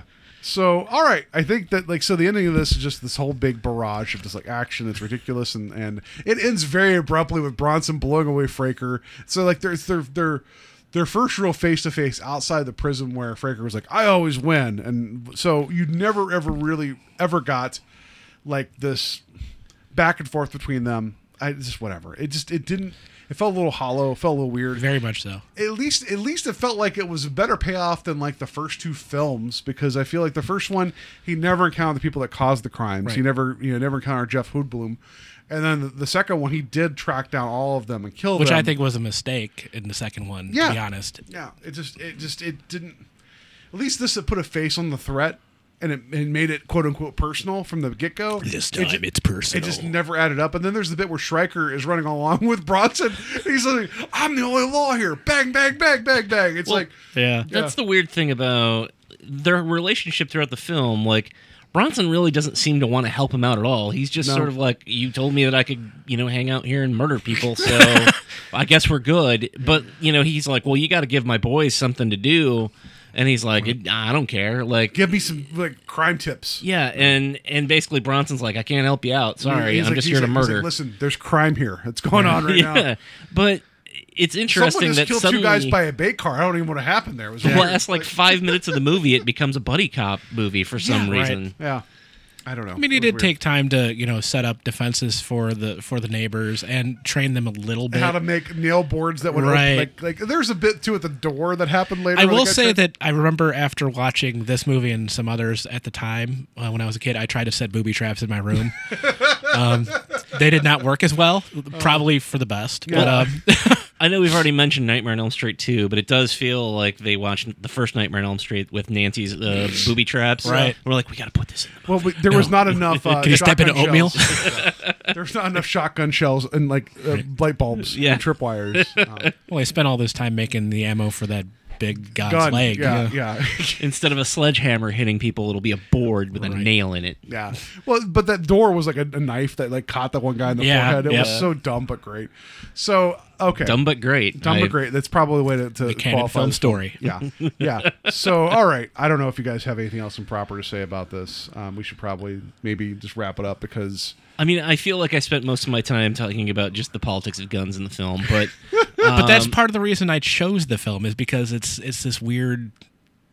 You get it because it's a Yeah. weird mental space between my own politics and the politics of the films that I was raised on. Yeah, and but it's that mental dissonance between the two that just confounds me. It's also that I'm acutely aware of it being a fantasy. Like I feel like it's no more real than say Masters of the Universe or any other, you know. Yeah, but I mean, so is you know Star Trek and everything else. That you know, those are things that kind of informed who I am. You know, Yeah. so you can see how it could go a different way. I guess. Yeah, I mean, it's it's God, interesting. we just got really deep, guys. it is interesting though. Just uh, the '80s were such an odd t- capsule of capsule. They, they they were just an odd time for action in the sense that like. Uh, the 80s obviously being a, a period of excess like Gol- golan and globus were definitely a big piece of that and i think that that's that's what you think of when you think of a a Cannon film so on that level i think the movie succeeds but like it's it's a brilliant comedy unintentionally but it's a brilliant Right. comedy you know so that's my, my i guess my final thought once we before we get into the actual final thoughts I just just watching The fir- semi-final thoughts? Yeah, the, watching these th- like the the first three films back to back to back, pretty much on the same day, and realizing there's like you know what like ten years pretty much separating the first film from the third film. Right. It, it's it's an interesting journey to be like, oh, this is a guy who's principled and is like, you know, he's making a decision because the cops aren't helping him. To nope, doesn't matter. We're just going to just kill everybody and just shrug it off. It was like, it. Like I didn't feel it was earned, and I also feel like there was just it was just weird. well nothing it- feels earned in this movie no, but I'm just saying, like in terms of like the like the first one, I could kind of see that there's that moral gray area, and even the second one a little bit, but th- there's no gray area here. You're just here just straight murdering No. people. Like the the bad guys are bad, no doubt, but it's like it's just you had to make a cartoonishly bad like gang and villain to make it feel like he was justified doing anything. So that that's it was it was fun, but if you didn't watch the first two coming into this, you'd be like, "Oh, this guy just just doesn't like people." Like, right. It'd be like, oh, this is his Exterminator too, you know? Yeah, like you would have no point of reference and be like, "Oh, he's just he was going to go visit a friend. I guess it's murder time." Like, just what he does. Yeah. So all right. Um, so we have a couple questions that we always ask at the, the end of these episodes of the of the year of the Cannon, a year of Cannon. I'm not going to even get our own show right. Uh, so first question we have to ask because it was the first film we watched for year of the Cannon. Is this better or worse than the Apple? Do you want me to go Sure. first or okay? Um, it's a sliding scale, but I'd say better. um, I, I as much as I enjoyed the Apple for all of its weird eccentricities and uh, the the weird sort of trying to make this thing just happen, um, which is again their motto at, at Cannon Films. Um, like I said, I- it being an unintentional comedy, I think, is what makes me like it so much. Is that it's just it's dumb and and fun and uh, if you think about it too hard, it, your brain will hurt. But like. Uh, there was also no point in the movie where I felt like they ran out of money, which the Apple feels like they ran out of money by the like before they got to the last ten minutes. Yeah, just have him go wander off into the sky. Yeah. Oh, oh God's in a Cadillac in the sky. That would have been amazing, though, if Bronson would have just flown away in Yeah, a he just Cadillac. shots the last person to hear "Spirit of the Si- Sky" come up real low on the soundtrack. I don't know if that's possible by dates. I don't know when that song came out. yeah. but um, yeah, you gotta get some Norman Greenbaum in there. It'd be great. Uh, so, so Rich, uh, is this better or worse than the Apple? Um, I too love the Apple. Um, uh, uh, if I if I could be any person in movie history, it might be Mr. Boogaloo. um, which funny because when I was researching for this movie, you know, at one point I typed into my phone, you know, electric Boogaloo, and it tried to change it to Boogaloo because I typed it so many times. um, it's better. It's 100% better than it. Um, like I said, I love the Apple. I love the conception of the Apple. It drags a lot in the middle. Yeah, um, it is not. out It is not yeah. really that successful at what it's trying to do. Although I appreciate what it's trying to do, I think this one hits its marks almost the entire time. Oh, that was a bad pun. I just realized what movie we're doing, and that's it hits the mark. Yeah. but it, it it does what it set out to do. On you know, on what was a good budget for Cannon, but maybe not a great budget for a mainstream film at the time. I, I'd say yes. But I don't know, nine million dollars in 1985. It's a lot, but Feels I like a lot. You know? Yeah. So it's I a would- medium budget. I would Yeah. say that this is better than the Apple because at least if, as much as the, the story in this is very thin and just like at times just like it, it, it goes from point A to point B and it completes the story. It, it sets it up as much as it just takes these narrative leaps at the beginning. It finishes the story and it, and it ramps. It keeps ramping up, which I think is something this type of film needs. Yeah, it does ratchet up the the yeah. stakes. And I feel like with the Apple, uh, not these are different movies, but I want to see a musical Death Wish version now. That would be the Um, best. You know, where everybody's like, you don't have a BIM mark, bang, bang, and you're done. We can Um, even have the Charles Bronson character sing "I'm coming, I'm coming for you." That'd be great. Um, I, yeah, I just think that from it, th- this knew exactly what, I, what it wanted to do, and it, it did it. And yeah, it was it's better than the Apple. So, now, if I were to compare it to the original Death Wish, I'd I'd rate it lower. oh, of course, yeah. 'Cause- but that no. wasn't a Cannon, film. Right, yeah, exactly. So, all right, next question we got to ask. This is the completely arbitrary number that we are going to assign to this, called the Monocom Index, where it's zero to one hundred. How much do you feel like Menachem Golan influenced this movie? So, Steve, I'll give you just give me your arbitrary number. I'm gonna say an 80, and I'm giving it that simply because you read that read that quote about it being a rape like you've never seen before, which makes me feel like he definitely had his fingers in it more than you would have than Yeah, but, I uh, would have had before you gave me that but, quote. but Billy Winner really likes his rapes too. I've decided to change his name. Billy again. Winner. You're like uh, you know Michael Winter. uh, yeah. Um, so so Rich, what, where would you assign this? Like his much, how much influence do you think Menachem Golan had on this film? on on the film's release in general, or just like the story and the film. Whatever. I feel like you know because If- the, if- because the second one was produced under Cannon, but this one is complete like it's well, a being very much a departure. being as this one was announced before it was even had a script, and rumors are that they were uh, Bronson was not really on board with it, and they talked about getting Chuck Norris instead. yeah, that's true. Yeah. Um, for that, I'd give it about an 85 Menachem. But as far as the the story and um, the way it was shot and filmed, I'd probably give it about a 60 because David Winter, I think, has his fingerprints all over this thing.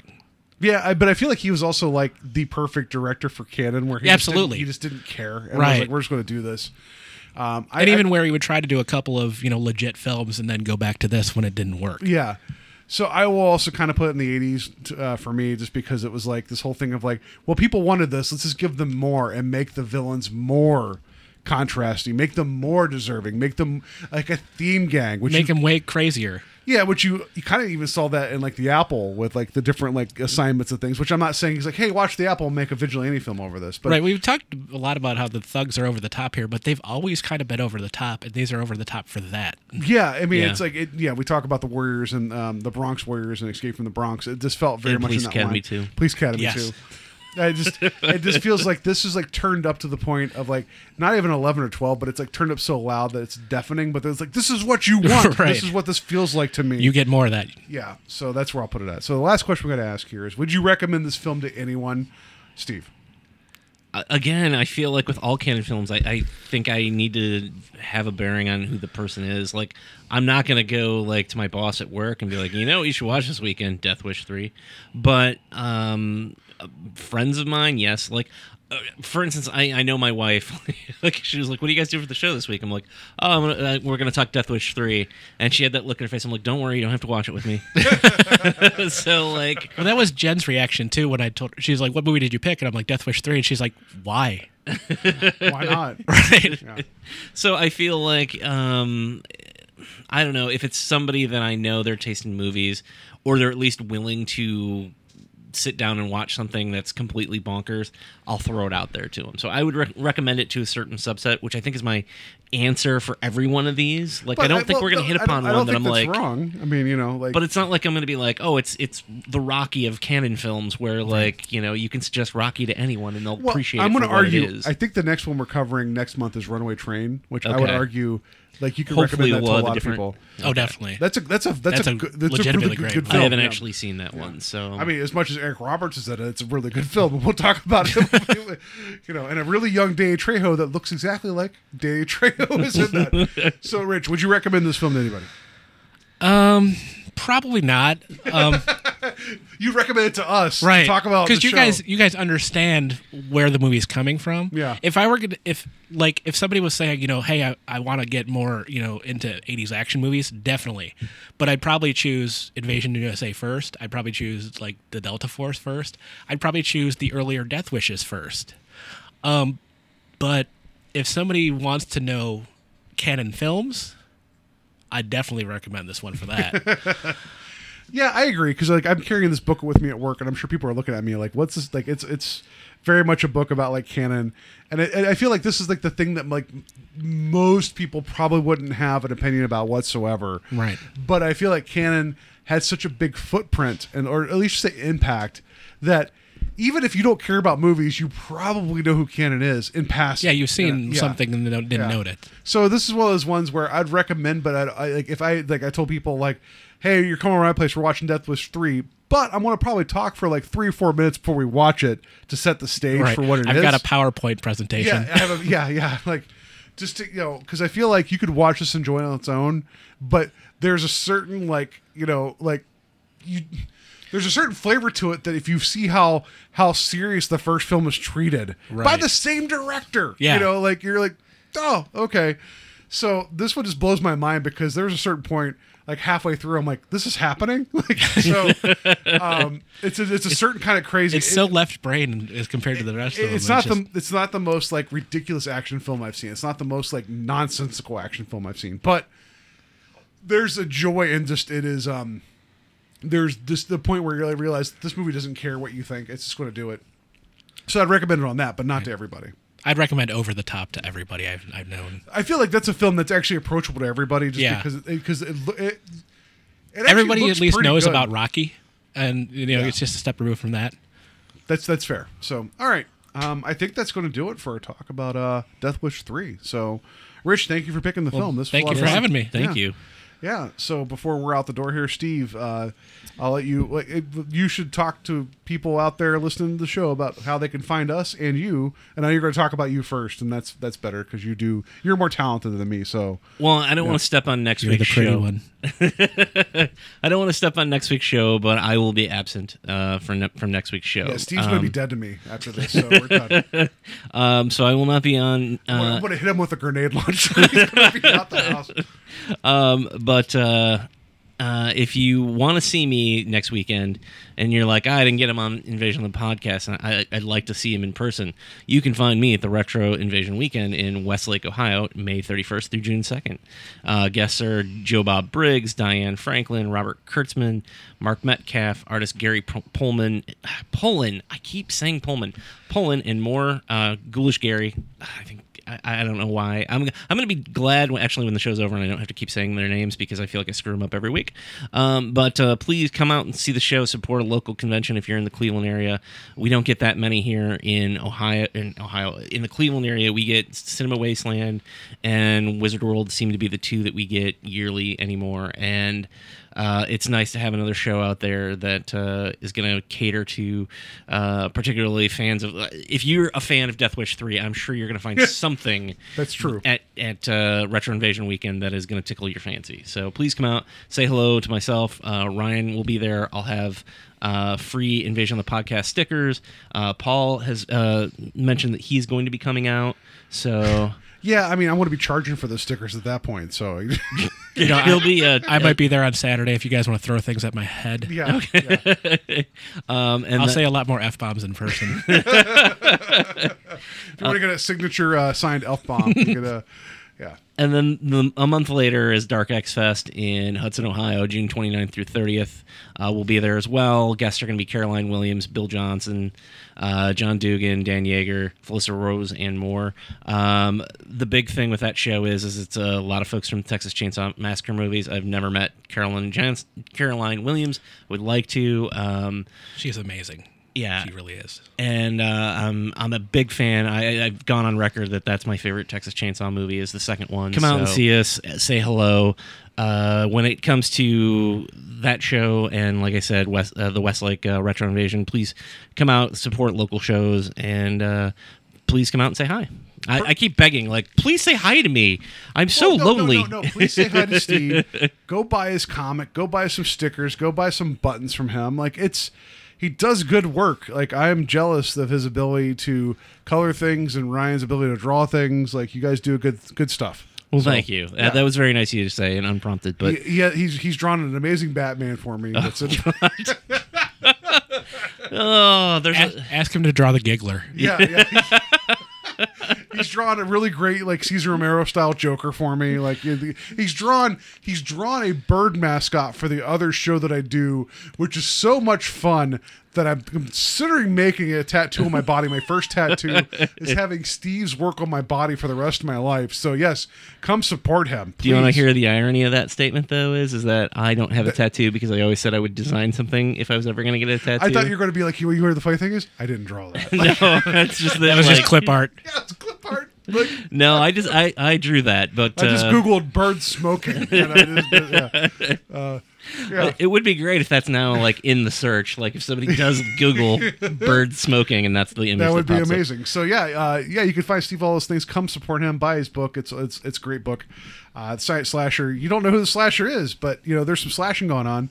Um, no Bronson though. We don't know if there's any Bronson. Maybe There's later. there there's not No. yet at least. I'm, I'm sure there'll be a reference in his book at some point to a chicken in a can. Put him on the spot for that. So, yeah, you can find us on Facebook or Invasion of the Podcast. We have a website called invasionofthepodcast.com where I'm writing blogs also about different Cannon films.